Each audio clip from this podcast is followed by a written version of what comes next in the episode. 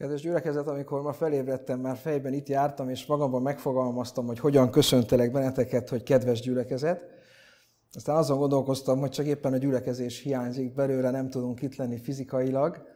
Viszont ismerjük azt a fogalmat, hogy lélekben teszünk valamit, lélekben egyek vagyunk, lélekben gyülekezünk, és ennek ma is megvan a módja az internetnek hála. Ugyanamellett az íge mellett csendesedhetünk el most ebben az órában közösen itt, akik ezt a ezt az ige hirdetést választottuk. Az az ige pedig, amelyikre ezzel utaltam, a Filippi levél negyedik fejezetében olvasható, a negyedik vers, ahol Pálapostól a gyülekezetet ebben az utolsó fejezetében a levélnek úgy szólítja meg, mint egy hívja fel határozottan. Olvasom is, talán megtaláltátok már közben, illetve ki lehet vetíteni, így van, köszönöm. Örüljetek az Úrban mindenkor, ismét mondom, örüljetek.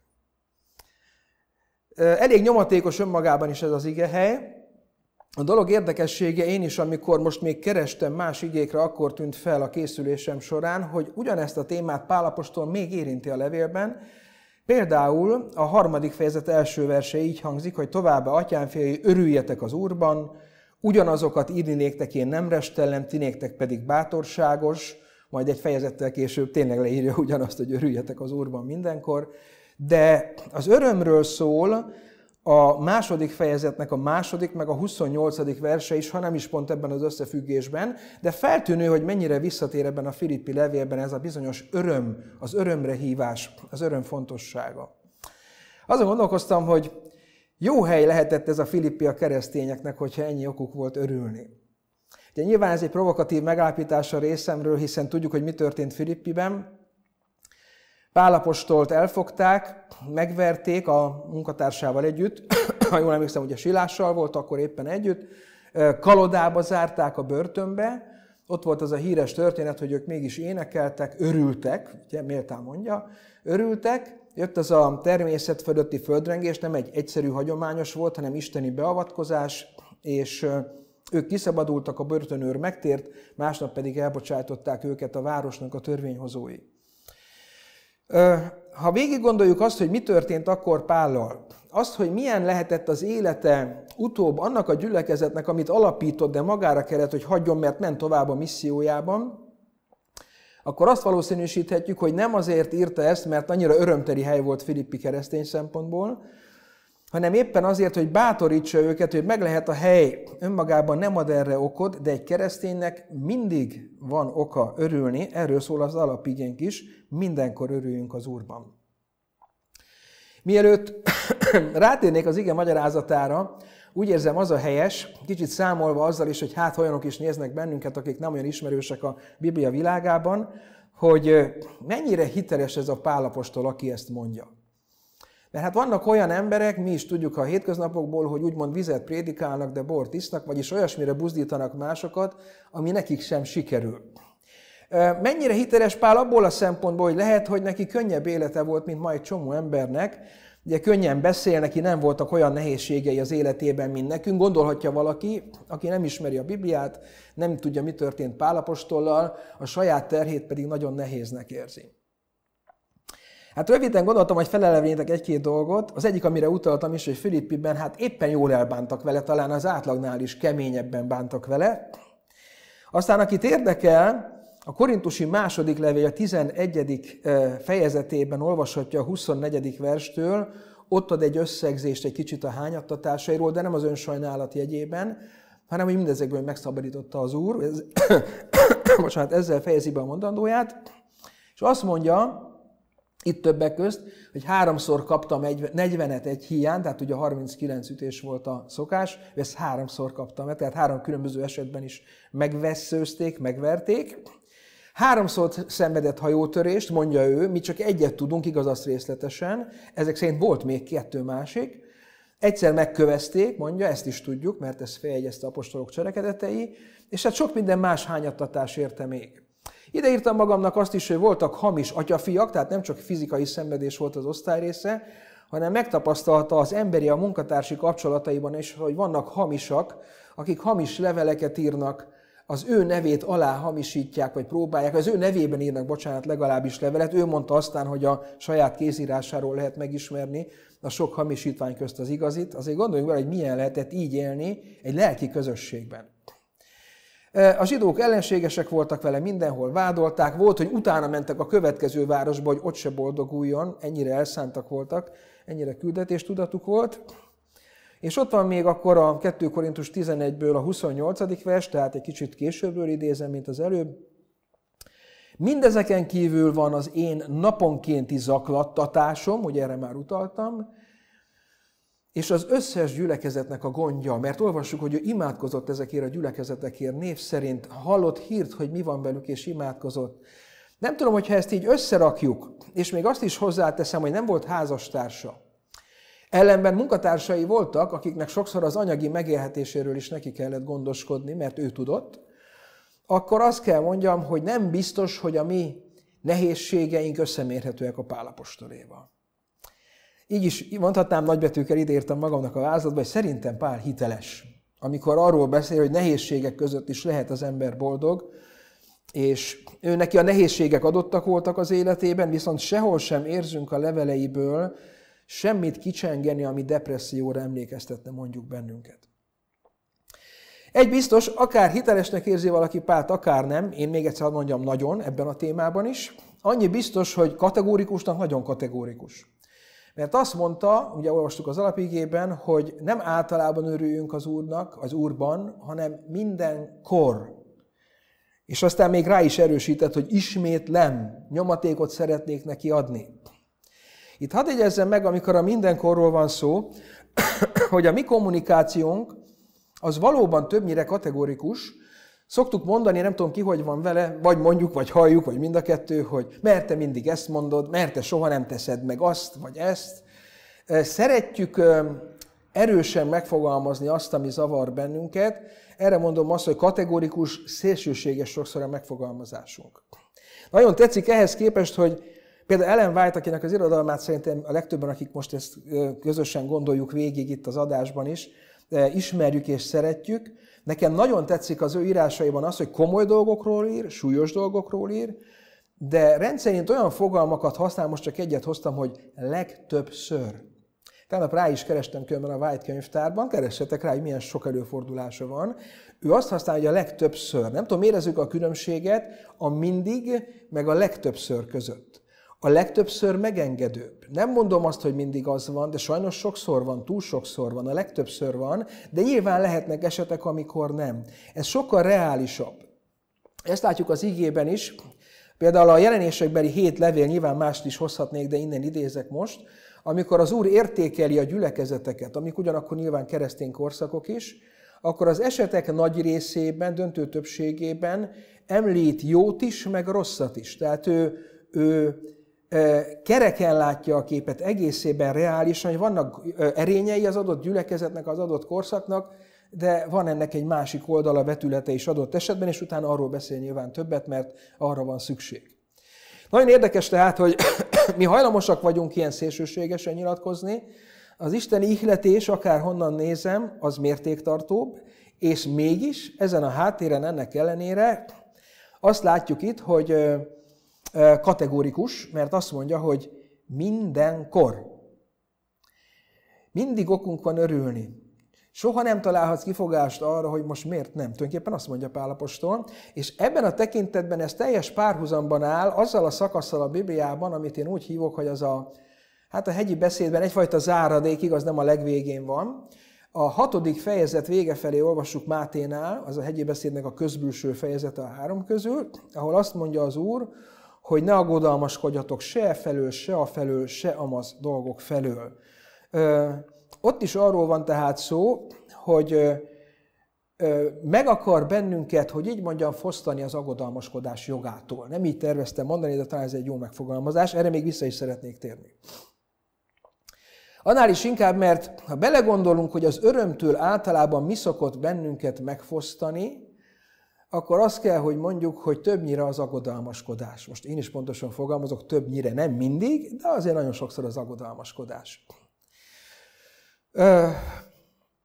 nagyon érdekes dolog ez az aggodalmaskodás, mert ha nem a jelentől félünk, valamitől, ami már jelen van az életünkben, akkor a jövőben fogunk valamit találni. Én azt vettem észre, hogy borzasztó kreatív az emberi természet, tehát valamit úgy is találunk, ami elvegye az örömünket.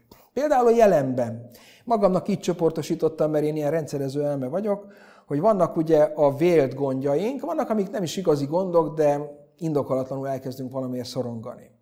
Vannak azok, amik valóban gondok, de lehet, hogy túlértékeltek. Nem akarok most példákat sorolni, gondoljon bele mindenki, hogy nem volt-e még úgy, hogy valami nagyon rátelepedett, aztán időben azt mondta, hogy hát azért ez nem volt egy olyan nagy dolog, még hogyha balul is sült el, de lehet, hogy nem is úgy sült el. És van az, szándékosan harmadiknak hagytam, ami tényleg gond, valós gond, nem nagyítottuk fel, és ott van, igen, ott van az életünkben, a jelenben.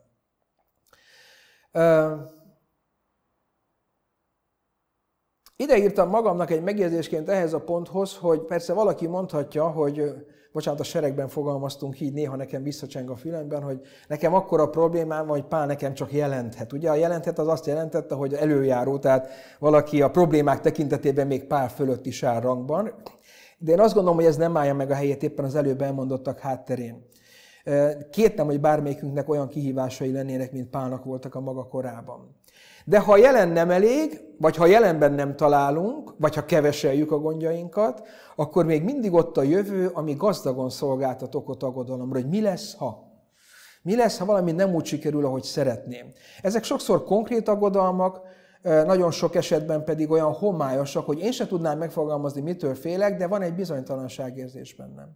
És ha őszinték vagyunk, ezek fosztanak meg bennünket a nyugalmunktól, a békességünktől, az örömünktől, a boldogságunktól nagyon sok esetben, és nagyon sok esetben indokolatlanul. Hát hadd mondjak nektek egy történetet, talán ebben a körben még nem meséltem, de nem megesett egy jó pár éve. Én szeretek, lehet, hogy ez is aggodalmaskodás, még ezen nem gondolkoztam, de szeretek előre látni, kalkulálni, terveket lefektetni, felkészülni helyzetekre. És emlékszem, hát sokszor van így, de akkor is így volt, hogy valami egy kicsit úgy rám telepedett, egy ilyen, hát vagy aggodalomnak hívjuk, hogy nem is tudom, mi lenne erre a jó szó, foglalkoztatott, hogy mi lesz a jövőben, és elfelejtettem. Megmondom őszintén, hogy kiment a fejembe, hogy mi volt az, és már csak az érzésre emlékeztem, hogy hú, valami nagyon aggasztott, hogy mi is volt az. Mondtam is a feleségemnek, mondta, hogy mi lenne, ha elengedném, ha már egyszer elfelejtettem, és addig, amíg nem jön vissza, addig élvezném ezt a helyzetet. Azért mondom el nektek önkritikusan, hát a más is volt már így vele, hogy ilyen kényszeresek tudunk lenni, hogy már az is zavar, ha nem jut eszembe az, ami zavart, ami az aggodalmat okozta. Ilyen az ember, legalábbis én ilyen vagyok, de lehet, hogy mások is vannak így vele, és ezzel ellen küzdenünk kell. Ha így állunk a boldogság kérdéséhez, meg a, bocsánat, a, az öröm kérdéséhez, az aggodalmaskodás kapcsán, vagy hát fordítva, tehát az aggodalmaskodáshoz, és ez kioltja az örömünket, akkor kérdezem én, hívő emberként a hívő embereket, hogy de akkor mi végre van az a sok boldog mondás a Bibliában? Mert hogy sok van.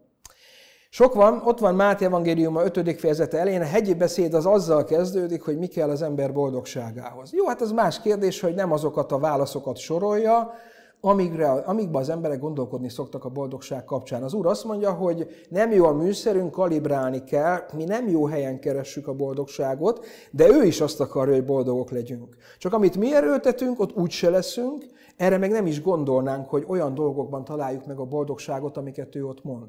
De nagyon sok hívő ember gondolja azt, hogy hát a boldog mondások az, az egy foglalt szakasz a Bibliában, Máté 5, azt hiszem 1 12-ig, vagy valahogy így most nem néztem meg frissiben. De ha valaki mondjuk a 119. Zsoltárt megnézi, csak azt ritkában szoktuk, mert az hosszú, az nagyon hosszú, az is tele van boldog mondásokkal. Meg más zsoltárokban is vannak boldog mondások, a 32. zsoltárban is. A Bibliát át és át szövik a boldog mondások, és nekem ebből a következők derülnek ki mintha Istent erősen érdekelni a mi boldogságunk. Nem így gondoljátok? Vagy, hozzáteszem, mintha Isten nem csak érdekelni a boldogságunk, hanem intenzíven tenne is érte nap, mint nap. Mintha én ezt látnám. Az egy más kérdés, hogy mennyire hagyjuk, engedjük, adunk ennek teret. Nem tudom, emlékeztek-e az ígére, Róma 8-ban, aki az ő egyszülött fiának nem kedvezett, mi módon ne ajándékozna vele együtt mindent mi nekünk? Most akkor van helye kétségeskednünk arról, hogy akarja a boldogságunkat? És olyan, mint hogy a Pál is, aki most ezt mondta, az alapigénk, ugye, amit idéztem, hogy örüljetek az Úrban mindenkor, ismét mondom, örüljetek, mintha Pál is ezt az Istent ismerné és hirdetné nekünk, nem? Szándékosan nem azt mondtam, hogy egy ilyen Isten, nem, ő ezt az Istent hirdeti, konkrétan. Nem egy, nem egy olyan, akire ez is ráillik, vagy akire szintén ráillik, hanem ezt az Istent hirdeti. Megkockáztatom, hogy olyan, mintha mi aggodalmaskodásunk, hangsúlyozom hívő emberekként, tehát most ebben a minőségben beszélek erről, mint hogyha a mi aggodalmaskodásunk hasonlítana, hasonlítana a zsidó népnek a pusztai aggodalmára, hogy szomjan vesznek például, nem?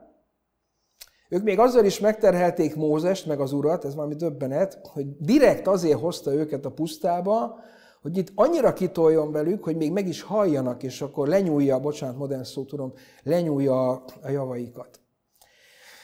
Nem tudom, elgondolkoztam azon, hogy e, e, milyen lehetett ezt hallgatni Mózesnek, csak emberként. Borzasztó lehetett. De milyen lehetett ezt az Istennek hallgatni? Borzasztó. És hozzáteszem, hogy, és még azt is megkockáztatom, hogy nekik ott abban az élethelyzetben három napja nem ittak egy olyan helyen, ami ez a kősivatag, ez a forró kősivatag, még lehet, hogy a kísértésük erősebb volt, mint a miénk, amikor mi aggodalmaskodunk és mi esünk kétségbe. Magyarul, hogy egy, egyértelműen fogalmazzak, bár lehet, hogy nem pontos, lehet, hogy indokoltabb volt emberileg az ő esetükben, érthetőbb volt az, hogy átadták magukat az aggodalmaskodásnak, ilyen szélsőségesen is, mint hogy mi aggodalmaskodunk sokszor merő komfort életkörülmények közepette. Én legalábbis így gondolom.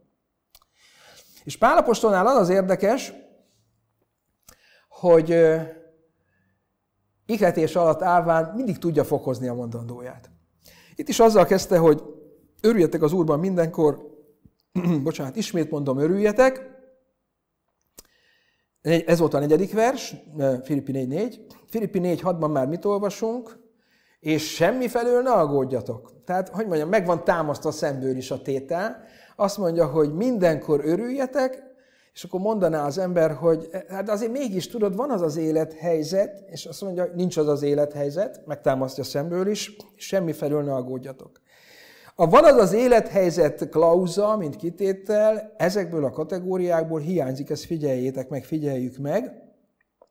És nem azért hiányzik, mert rosszul másolták az iratokat, mert így lenne teljes, meg szisztematikus, meg amit az elején mondtam, hogy megengedő, hogy legtöbbször. Itt nincs helye a legtöbbszörnek, itt a mindenkornak van helye, meg a semmi felőlnek. Ugye, amire már utaltam Máté 6 végén az Úr.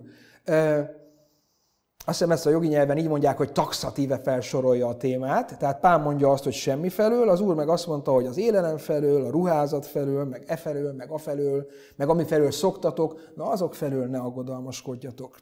Mert ez egy olyan dolog, hogy most vagy hívő vagy, vagy aggodalmaskodsz. Ha nagyon kisarkítjuk a dolgot, mert hogy hívő módon aggodalmaskodok, az kb. olyan, mint hogyha uh, antialkoholista vagyok, és csak néha engedek le egy stampedlit. Hát most akkor vagy antialkoholista vagyok, vagy ha leengedem a stampedit, akkor nem vagyok az. Bocsánat, nem akartam sérteni az alkohollal foglalkozókat, nyilván nem a körünkre gondolok ezzel.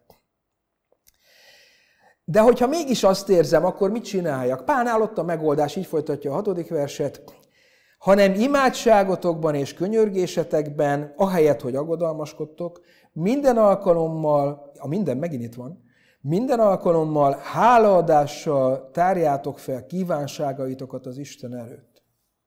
Nem tudom, észreveszitek hogy mi bújik meg itt a szövegben, hogy hálaadással.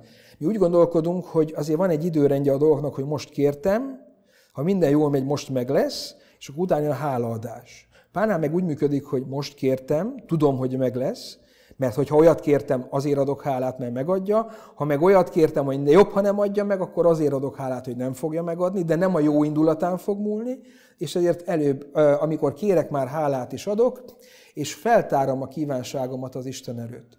Akinek hatásköre van. Nagyon nagy hatásköre van. Itt egy rövid kitérőt, ha megengedtek, ezt nem terveztem mondani, csak eszembe jutott. Ugye emlékeztek rá, hogy egyszer itt, hát gyakorlatilag idéztem egy prédikációt, egy német evangelikus lelkész kollégának a mondandóját az engedélyével megosztottam veletek. Őt azóta is szoktam figyelni, épületes különben továbbra is azt mondom. Nyilván ő továbbra is azt vallja, hogy a halottak rögtön a halál után felmennek a mennybe az igazak. Nyilván ez továbbra is máshogy gondolom a Biblia alapján, de ettől még mond jókat. És többször hallottam már több igéhirdetésében is hozta a példát, hogy ilyen illusztrisabb társasággal volt, valami vadász találkozó volt, és akkor hát egy kicsit olyan ironikusan kifigurázza ezeket a jelenlévőket, hogy kicsit olyan angolosan mondják a beosztásukat, hogy a CEO, tehát ő az ügyvezető igazgató, de az angol megfelelőjét mondja, vagy a pénzügyi vezetőnek is, a Chief Finance, meg nem tudom miket, mondja, hogy miért nem lehet ezt németül mondani, hogy mondanánk, hogy miért nem lehet magyarul mondani. És a lényeg az, hogy, hogy bemutatkoztak, hát mindenki a maga pozícióját mondta, és amikor odaértek hozzá, ő is összeszedte magát, és mondta, hogy a világ legnagyobb vállalkozásánál vezető PR menedzser. És akkor kérdezték, hogy a Google-nál van, mondta, nem, annál is nagyobb. És aztán elárult, hogy ő lelkész, és minden vasárnap az Istent reklámozza és népszerűsíti, tehát ezért gondolta azt, hogy ráélik ez, a, ez, a, ez az ismér, vagy ez a kategória, ezt a nagy derültséget okozott ott a hallgatóknál. És az jutott most eszembe, arra jutott ez most az eszembe, hogy tárjuk fel hálaadással a kívánságainkat az Isten előtt, mert nincs okunk kételkedni a jó indulatában, hogy boldognak szeretne látni bennünket, és az Úr keze nem rövidült meg, ő a világ legnagyobb cégét vezeti, sőt, bocsánat, ugye erre példára hivatkozok, a világegyetem legnagyobb cégét, és ő tényleg a CEO, ő a legfőbb, tehát, és a tulajdonos is. Tehát neki nincs olyan, amit az ő hatáskörénél fogva nem tudna megtenni értünk. Ha valamit nem tesz meg, az, annak biztos, hogy oka van, és valakinek, vala, vagy valamelyikünknek, vagy nekem a javamat szolgálja. Megint visszatérnék egy picit a kételyek megidézéséhez, mert próbálok reális is lenni, hogy milyen lehet ezt, ezt hallgatni, akár nem hívőként is, hogyha esetleg valaki így követi az adásunkat. Így valaki mondhatja, hát hívőmbert is megkísértett, hogy jó, jó, de Pál nem most él, ő nem tudta, hogy milyen hajtós lesz a 21. század, milyen szorongató a végidő, még hozzá ilyen problémákkal, hogy nálunk ugyan háború nincs, bár sokfelé volt, meg van, meg üldözés, szörnyű dolgok történnek a világban, de itt van ez a járvány, ami mindenhol jelen van, kifordítja a sarkából az életünket, karantén, stb. Egy szóval ezt úgy tudnánk mondani kiművelt 21. századi emberekként, hogy hát itt a stressz. És Pál biztos, hogy nem tudta, hogy mi az a stressz. Hát pára nem akarok nagyon kitérni, nekem az a benyomásom, hogy azt, amit mi stressznek hívunk, a, a, hogy onnan indulok, akkor pontos leszek, hogy mi stressznek hívjuk a körülményeket, amik bennünk stresszt idéznek elő. Igazság szerint a helyes szóhasználat az, hogy bennem stresszt idéz elő valami, és ami ezt előidézi, az a stresszor, ami kiváltja. Én azt gondolom, hogy Pál életében gazdagon voltak stressz helyzetek, stresszorok, ez nem kérdés, mert le van írva a Bibliában, az, hogy ő erre nem stresszel reagált feltétlen, mert semmi nem látom, hogy így lett volna, az már nekünk mutat valamit a, a választ illetően, a kérdésünkre adott választ illetően. Igen, nekünk stresszorok vannak a környezetünkben, Ugye már az orvostudomány is igazolta, hogy a stressznek egészségromboló hatása van, életrövidítő hatása van hosszú távon, és ez erősen kortünet is valahol, hogy az egész társadalmunkat ez átjárja, és már a tudatában is vagyunk.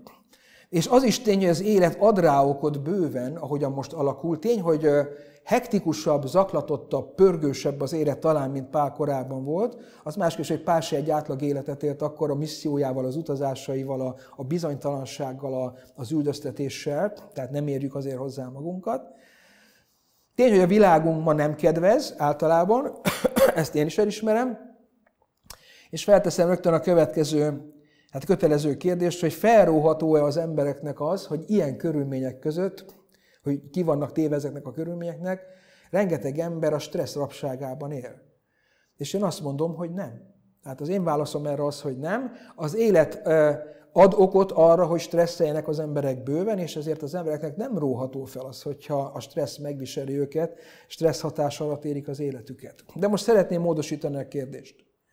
Ebben nem is végül az lett, igen, bocsánat, most látom, hogy máshogy is fogalmaztam, mert nem csak módosítottam, hogy eddig az emberekről beszéltem, az átlag emberről. De most hagyj kérdezzem meg, hogy a hívő ember kapott elég kapaszkodót az életében a stressz ellen? Elvárható, hogy ne stresszeljen, hogy ne aggodalmaskodjon, ha egyszer van hite, ha van Krisztusa, ha van Istene, ha van megváltója. Isten vajon azt akarja, hogy stresszeljünk, vagy az ellenkezőjét akarja, és tett is annak érdekében, hogy nekünk legyen bázisunk, legyen kapaszkodónk azokkal a hatásokkal szemben, amik egyébként természetes módon stresszt váltanának ki bárki másból, de mi hívő emberek vagyunk. Az Isten annyira nem akarja, annyira inkább akkor így fogalmazok pozitívan, hogy az Isten annyira azt akarja, hogy stresszmentesen, nem, nem, kör, nem a körülményekre érti ezt. Az Isten követése az nehéz körülményekkel is járhat. De nem törvényszerű, hogy stresszként éljük meg ezeket a körülményeket, és Isten legalább annyira nem akarja, hogy stresszeljünk, mint amennyire a szenté létele az akaratunk. Ugyanannyira akarja, hogy stresszmentes életet éljünk, mint ahogy a szenté lételünk, a célja, ugye ez egy idézet a Bibliából, tudjátok, azért fogalmazok így. Kaptunk kapaszkodókat, erre utal Pálapostól is nyilván, és éppen azért kaptuk ezeket, hogy ne úgy éljük meg a hányattatásokat, mint azok az emberek, akiknek nincsen Istenük, nincs kapaszkodók és nincs hitük. Ahogy egy nem hívőnek minden oka megvan a stresszre ebben a mai világban, úgy egy hívőnek pedig minden oka megvan a nyugalomra és a lelki békére, tökéletesen azonos életkörülmények között. Hát csak egy példát hadd hozzak. Filippi, amiről beszéltünk, ahova most visszaír Pál. Pálapostolt megverték, éjszakába, kalodába zárták őket, hogy még pihenni se tudjanak, és nem azt olvassuk, hogy átkozódtak, nem azt, hogy az önsajnálatról szólt, az ébrenlétük, a kényszerű ébrenlétük, mert nem tudtak aludni, hanem azt olvassuk, hogy énekeltek Isten dicsőségére. Hát ez börtönmissziónak is jó volt. Mert ugye nem belátogattak oda, hanem megveretve, hányattatva bedobták őket, mint a többi foglyot, és a többi fogoly valószínűleg csodálkozott, hogy miféle emberek ezek, hogy ezek után még van kedvük énekelni, meg azt az Isten dicsérni, aki ezek szerint szemmel láthatólag nem avatkozott be a javukra, már pedig az emberi paraszti logika azt mondja, hogy hát, hogyha ez megtörtént velem, akkor az az Isten, akit imádtam, ezek szerint nem tesz értem, vagy nem is létezik, keresek másikat magamnak. Nem ez történt, és Pál éppen hitáltal tudott merőben ellentétes módon reagálni erre az élethelyzetre, igencsak stresszkeltő élethelyzetre, mint amit vártak volna a fogolytársak, vagy akár mi is, lehet, hogy még hív emberekként is. Pál hiteles, ezért mondtam, Pál hiteles. Ő, ő, ő megőrizte a lelki békét ilyen körülmények között is, és tudjuk, hogy mi történt, az élet őt igazolta. Aznap éjszaka, aznap éjszaka kimozdult a sarkából az ajtó, megrendült a föld, a tömlöztartó oda jött öngyilkos akart lenni, mert azt itt elmentek a foglyok. Pálnak még arra is gondja volt, hogy nehogy már öngyilkos legyen, itt van mindenki, ami megint természetellenes volt, de ezek az emberek nem inaltak el, amikor lehetett, mert ők is a hatás alá kerültek a dolgoknak. Na ez egy hívő ember megérése egy stressz helyzetben. Ezzel nem terhet akarok magunkra rakni, rakni, inkább egy pozitív példát ösztönzésként, hogy ezekre gondolhat Pál, és majd mindjárt visszatérek még a konkrét motivációkra, amik ezek mögött lehetnek. Itt, egy, itt viszont hagyd egy rövid kitérőt, ha megengeditek. E, ha már a hitről beszélünk, és arról sok szó esik, és ez nagyon helyes, engem nagyon foglalkoztat, hogy van ennek egy egyensúlyi pontja a hívőmber életében. Mire gondolok? Arra, hogy végletek mindenben fenyegetnek bennünket, és még a hitben is lehetünk végletesek. És sátának az a célja, hogy akármilyen dologban, még a jó dolgokban is a végletek felé hajtson bennünket, hogy letérítsen a, a, a keskeny útról, a helyes útról. Ugye a hit tekintetében mi lehet véglet? Az egyik az, hogy azt mondom, hogy hívő vagyok, de még sincs elég hitem, mert félelemmel élek, szorongással élek, amiről beszéltem itt az agodalmaskodás kapcsán, hogy vagy agodalmaskodsz, vagy hívő vagy. De van a hitnek egy másik véglete is, hogy a hitet úgy értem, hogy én annyira hiszek, hogy nekem talán nincs is más tennivalóm, csak ezt kell jól csinálni. Hagy mondjak rá két példát, egy bibliait, meg egy gyakorlatit. Ugye Nehémiás könyvében olvassuk, hogy, bocsánat, tehát Nehémiás könyvében olvassuk, hogy nekik egy ellenséges közegben kellett egy város védműveit felépíteni, úgyhogy pont hiányzott a védelem, most építették, tehát nem tudtak mögé húzódni, és azt mondja, hogy féltek. Elismeri. Erre mondja valaki, hogy egy hívő ember nem fél. Én nem hiszem, hát ide van írva a Bibliában. Nehemiás nagyon hívő ember volt. A félelem megint egy olyan dolog, mint a stresszor, hogy nem tehetsz róla, hogy nehéz a körülmény, az a kérdés, hogy reagálsz rá. Az, hogyha a körülmények félelmet keltenek, az még önmagában nem baj. A kérdés, hogy hogy reagálsz a félelemre. És Nehémiás azt mondja, hogy féltünk, és ezért két dolgot tettünk. Azt mondja, hogy imádkoztunk, és őrséget állítottunk. Most erre én kérdezem meg, hogy a Bibliát, aki olvasta, tudja, hogy itt nincs, nincs mm, kritika Nehémiás iránt, hogy miért így csinálta. Az igazi hit az lett volna, ha csak imádkozik. Úgy tűnik, hogy az igazi hit az volt, hogy imádkoztunk, és amit tehettünk, megtettük, őrséget állítottunk. És nekem ez azért fontos kérdés, mert ugye van egy másik történet, bocsánat, én megvilágítom gyorsan, nem tudom, ismeritek-e, lehet, hogy már mondtam. Nekem nagyon tetszik, hogy árvíz van, és a pap az a templom toronyban megy fel, mert az elég magas, és hát imádkozik, az úr mentse meg. És oda egy csónak, és mondják a papnak, hogy jöjjön a plébánosul, mert akkor kivisszük magát is. Mondja, hogy nem fiam, mert én imádkoztam az úrhoz, engem az úr fog megmenteni, köszönöm. Hát maga tudja, csónak el, Következő csónak ugyanez a beszélgetés, harmadik csónak ugyanez a beszélgetés, és utána alámossa a víz, és beomlik a, a torony, és maga alá temeti, meghal szegény, és hát a történet szerint ugye feljut a mennybe, mint arra alkalmas ember, és hát ott a megfelelő ablaknál benyújtja a panaszát, hogy de hát uram, hát én imádkoztam, és vártam a segítséget, mire a válasz az volt, igen, én meg küldtem három csónakot. Értitek, mit akarok ezzel mondani? Hogy nagyon sokszor mi a hitet vagy nem tudjuk gyakorolni, lásd Izrael a pusztában, lásd az aggodalmaskodás a mindennapjainkban, néha meg túlkompenzáljuk. Nem biztos ugyanaz a személy, lehet, hogy mások, bár lehet ugyanaz a személy is, hogy néha meg akkor is önmagában árulnak tekintjük a hitet, amikor az, az Isten azt mondja, hogy mi is tehetnénk ezért. Nem akarok ezzel sokat foglalkozni, csak a héten megesett velem, hogy teljesen egymástól függetlenül több embertől is kaptam, akiket ismerek, szeretek, értékelek, olyan visszajelzést, hogy ők például ebben a mostani helyzetben is nem vesznek igénybe egészségügyi segítséget, hát konkrétan most az oltás az, ami téma, mert ők bíznak az Istenben, rábízzák magukat hitben, és hát úgy lesz, ahogy lesz. Az orvostudomány által kínált lehetőséget nem veszik igénybe. Természetesen tiszteletben tartom, senkit nem akarok ebben agitálni. Engem csak azt gondolkoztat el így, hát hivatalból, lelkészként, hívőként, logikus emberként, hogy ez a hit, ez pontosan mit is jelent? Tehát azt is jelenti hogy ha mégis megbetegszik, akkor sem fogja igénybe venni az egyébként hagyományos orvosi ellátást, ami így szükségszerű lesz, és hát tudjuk, hogy milyen szörnyű állapotok vannak, sokan igénylik, és nagyon súlyos állapotban vannak. Vagy az élet más területén, amikor másféle egészségügyi gondja van, akkor se veszi igénybe, mert hogyha, mert hogyha a hita magyarázat, akkor ez azt jelenteni, hogy én az orvostudomány szolgáltatására nem tartok igényt, mert én hitben élem az életemet. Ha viszont mégis megbetegszik, és akkor meg azt mondja, hogy de akkor már elfogadja, mert mentsék meg azért ezzel együtt, akkor meg valami nem stimmel abban az állításban, hogy most akkor rábízom az Istenre a sorsomat. Nem tudom, értitek-e, mit akarok mondani, csak most ezzel összefügg itt az aggodalmaskodással, meg a hittel, hogy hol az hitnek az egészséges mértéke, amit mondtam, hogy nem csúszik el. Az egyik az fatalista, hogy én nem teszek semmit, ha az Úr meg akar tartani, megtart, hanem nem. Nem biztos, hogy ez az Isten akarata szerintem. A másik meg mondjuk nevezzük opportunistának, hogy most azt mondom, hogy az Úrra bízom magam, de hogyha beüt a mondjuk a fertőzés jelen élethelyzetünkben ez egy példa erre, akkor azért nem bánnám, hogyha megmentenének a, azok az orvosok, akiknek egy kicsit plusz gondot okoztam a szúrás helyett.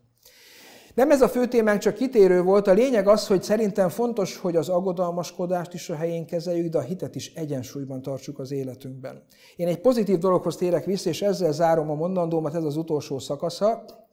Tudni, hogy létezhet-e, létezik-e valami kortalan és korunktól független oka annak, amit Pál mond, hogy nekünk okunk van az Úrban örülni. Van ennek valami indoka? Vagy mi kivételek vagyunk a mindenkor alól, mi tudunk valami olyan valamit, amire ő azt hitte, hogy semmifelől ne aggodalmaskodjatok, de ha tudta volna, hogy nekünk milyen jó témánk van az aggodalmaskodásra, akkor talán nem mondja ezt. Ugye ne halljatok, hogy egy kicsit ironizálok, de ki akarom sarkítani a kérdést, hogy mi lehet az a valami, ami Pál szerint egyetemes és független attól, hogy milyen korban élsz, milyen körülmények között élsz, hányadán állsz a dolgokkal. Ha te hívő vagy, akkor egy dolgod van, és hogyha végig gondolod, be kell látnod, tehát nem kötelességből, hanem belátásból. Nekem tényleg okom van örülni.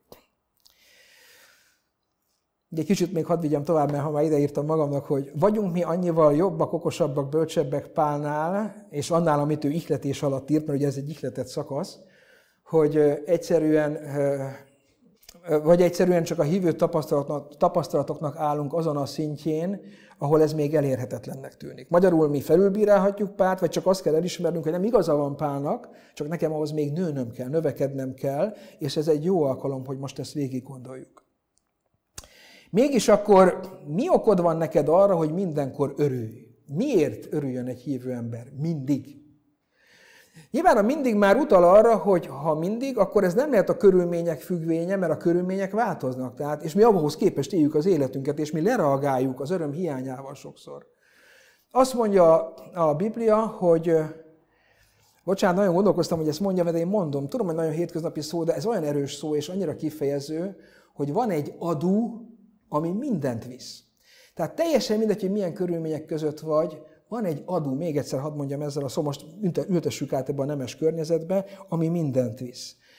A megváltottság okán mindig oka van egy hívő embernek örülni, akármilyen körülmények övezzék is. Az lehet kedvező, kedvezőtlen, kifejezetten megviselő. Egy hívő embernek van egy erős, biztos horgonya valahol fent, hogy engem megváltottak. Ehhez képest minden csak mulandó. Ugye 2 Korintus 4 17-ben olvassuk azt, hogy a mi pillanatnyi könnyű szenvedésünk igen-igen nagy örök dicsőséget szerez nekünk. Írja az a Pál, akinek az előbb felidéztem a pillanatnyi könnyű szenvedését. Háromszor 45 egy hián, három hajótörés, egy, megkorbácsolás, egy, egy megkövezés, bocsánat, korbácsolást az külön említ, nem tudom, hogy azt megkülönbözteti a 3x39-től, meg hát amit olvastok róla, meg az az ármány ellenségeskedés, ahol egyedül érezte magát, körülvették, ugye rálestek, amikor Cézáreából vitték volna el, hogy útközben megölik, megfogadták átok alatt, hogy addig nem esznek, nem isznak, amíg meg nem ölik Pát. Egy ilyen terrorista kommandó vallási alapon, ugye ezt nem is mondtam az előbb. Aztán nem tudom, hogy komolyan vették el, akkor éhen haltak, mert akkor nem tudták megölni Pát. A lényeg az, hogy egy ilyen ember mondja azt, hogy könnyű szenvedés. Nyilván külön-külön nem könnyű, de azt mondja, hogy minden relatív, ami pillanatnyi könnyű szenvedésünk, igen-igen nagy örök dicsőséget szerez nekünk. Az egyik az egy nyúlfarknyi élet, nem tudom melyik őtök hány éves, én már nagyon erre hajlok, hogy ebben van igazság, hogy a 70-80 év az gyorsan eltelik. És Pál azt mondta, hogy, hogy ez, egy, ez egy pillanatnyi könnyű dolog ez az élet, akár milyen nehéz is, és ahhoz a dicsőséghez mérten, ami ránk vár, valószínűleg tartalmilag is ez az arány, hogy akármilyen nagy itt a szenvedés, de mekkora lesz az a dicsőség. Nem a hossza, a mértéke. A hossza az egy ráadás. És azt mondja Pál, hogy ez neki minden körülmények között erőt ad, és adjon erőt neked is. A megváltottság okán neked mindig okod van boldognak lenni, mindig okod van örülni. E, az a kisugárzás téged megalapozottan kell, hogy körülvegyen mindig, hogy belőle egy pozitív légkör árad, mert az Isten gyermekeként jársz ezen a földön, az örök élet várományosaként. Üdvbizonyossággal. Egy másik ok, hogy ez, hát nyilván ezzel szorosan összefügg, de az, hogy tudom, hogy van, aki szeret. Egy, egy valakit mindenképp, ez maga az Isten. És ő jobban, mint bárki más. És hogyha ehhez kapok még szerető családot, szerető hívő közösséget, barátokat, az mind az Isten ajándéka és ráadás. Egyébként meg van ígérve, Péter mondta, hogy mi lesz velünk, akik mindent ott hagytunk. Jézus azt mondta, hogy megkaptok másikat helyette. Itt már ebben az életben. Kaptok olyan embereket, akikkel lehet, hogy jobban megértitek magatokat lelkileg, szellemileg, mint adott esetben van ilyen a vérrokonokkal. Az Isten szeret, annyira, hogy a fiát is odatta érted. Hát kell ennél nagyobb szeretet. Aztán azért is okod van örülni, mert mindez nem csak igaz, amit most próbáltam összefoglalni, hanem ezt te még tudod is. Mert ez a többiekre is igaz, akik itt élnek körülöttünk, csak hogy nagyon sokan ezt nem tudják. Milyen kiváltság, hogy te ezt tudod is. Tudod fejben, mert megtanultad, megértetted, tudod, tapa, tudhatod, biztosan tudod is tapasztalatból, mert rát is érted. Milyen a kiváltság, hogy már ebben az életben is az Isten szeretetének a tudatában élhetünk, azt megtapasztalva, annak a tapasztalatait újra meg újra felidézve, azáltal megerősödve. Azért nagy dolog ez, mert ez egyúttal felelősség is. Ez már egy negyedik ok, ha azt hiszem, hogy örülhetsz annak, hogy az ismeret birtokában tied a felelősség, hogy ezt más is megtudja. Hát erre persze mondhatjátok azt, hogy álljunk meg, hát a felelősség az nem öröm. Erre én mondom azt, hogy álljunk meg, de hogy nem. Nem tudom, ti hogy látjátok, én azt látom, hogy olyan világban élünk, ahol rengeteg ember kitér a felelősség elől. Fáznak tőle az emberek. Én nem is értem. A felelősség az egy klassz dolog. Hadd mondjam el nektek, ugye úgy is lehet reagálni mondjuk egy olyan feladatra, ahol látszólag nem megoldható, mert kevésre az idő, a pénz, a hozzáértés, vagy tudom is én, hogy lebénul az ember, hogy jaj, hát ez programozott kudarc, ebből már nem lesz semmi. Meg úgy is lehet hozzáállni, hogy na hát ezt nevezem én kihívásnak, hogy szűk erőforrásokból ezt hogy lehet megcsinálni, és nekiállok, és ha sikerül, akkor sokkal nagyobb a, a sikerélmény, az öröm, mint hogyha laza feltételek mellett csináltam volna meg. Minden a hozzáálláson múlik a stressznél is, meg az ilyen helyzeteknél is. Ez is kömény stressz helyzet lehet, hogy jaj, nincsenek meg az erőforrások, most mi lesz velem, vagy úgy is hozzá állni, hogy nincsenek meg az erőforrások, ilyen kihívás még nem volt, de ezt is megoldjuk.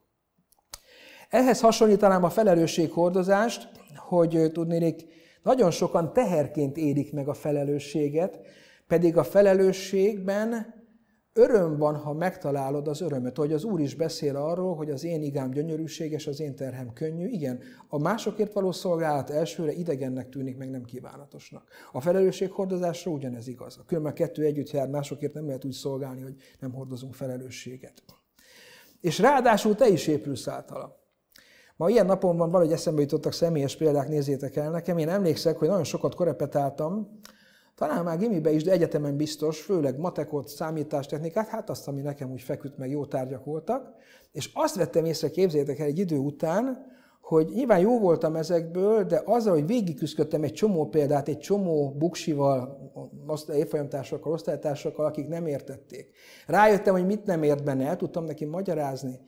Egyrészt óriási Hát tapasztalatot tettem szert mennyiségileg, mert rengeteg példát csináltam, sokkal többet, mint amit magamért megcsináltam volna.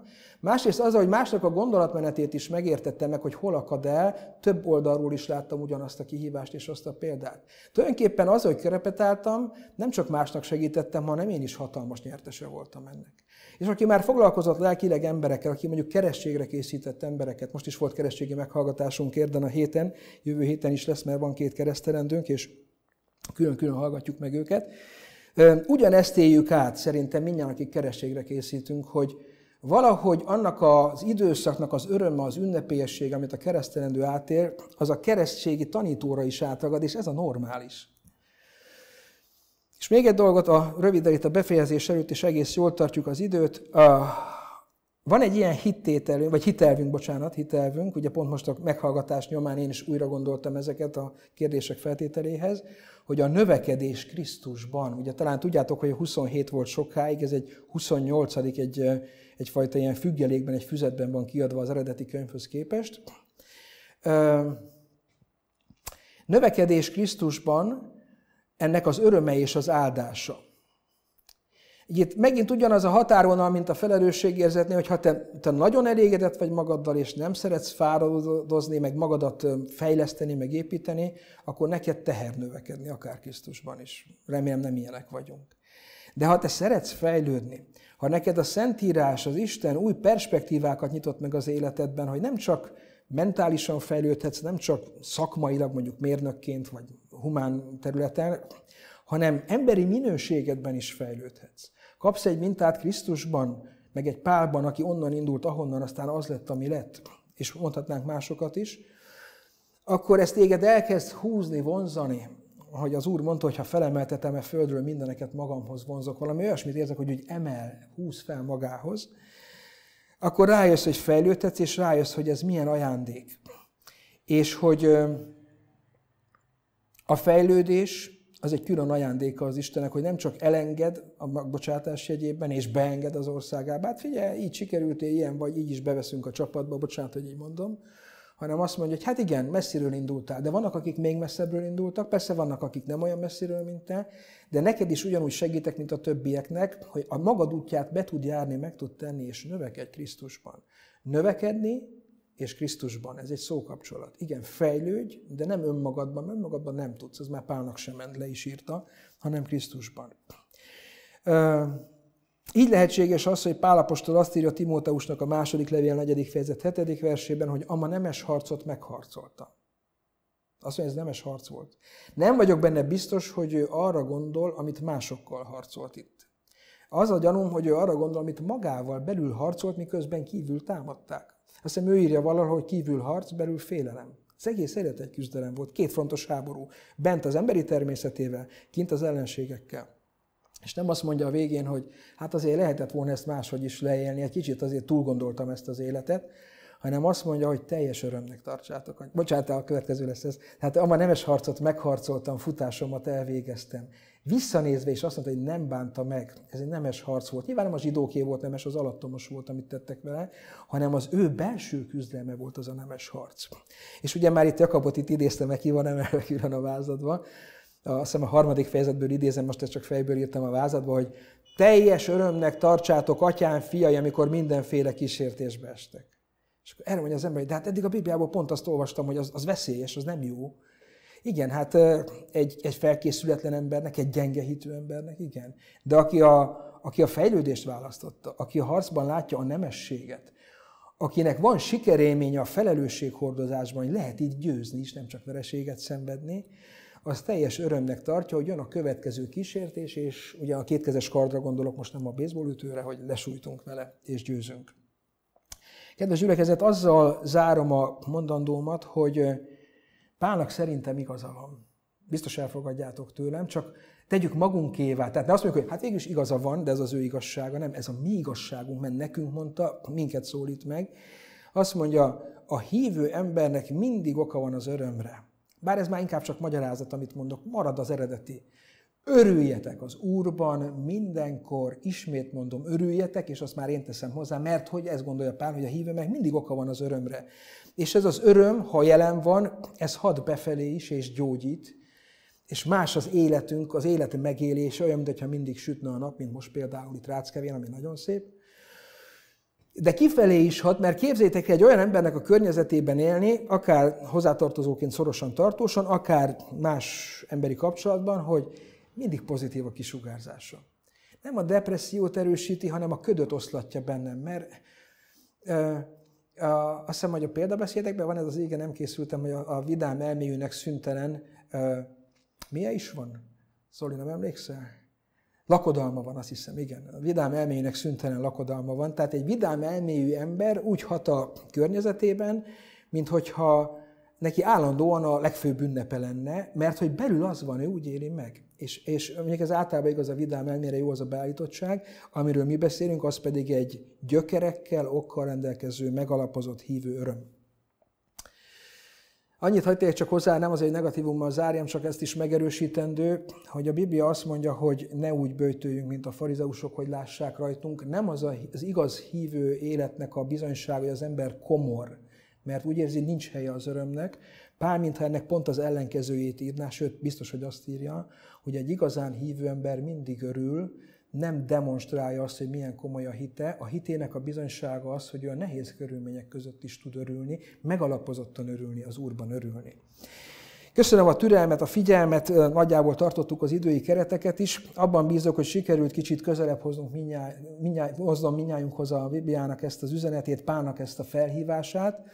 Kívánom magamnak is, de kívánom nektek is, akik most ezt végighallgattátok, akik ezután fogják esetleg a neten, hogy tegyük, tegyünk, eh, tegyük ezt magunkévá, és adjon minden körülmények között egy nagyon pozitív fordulatot és késztetést az életünknek.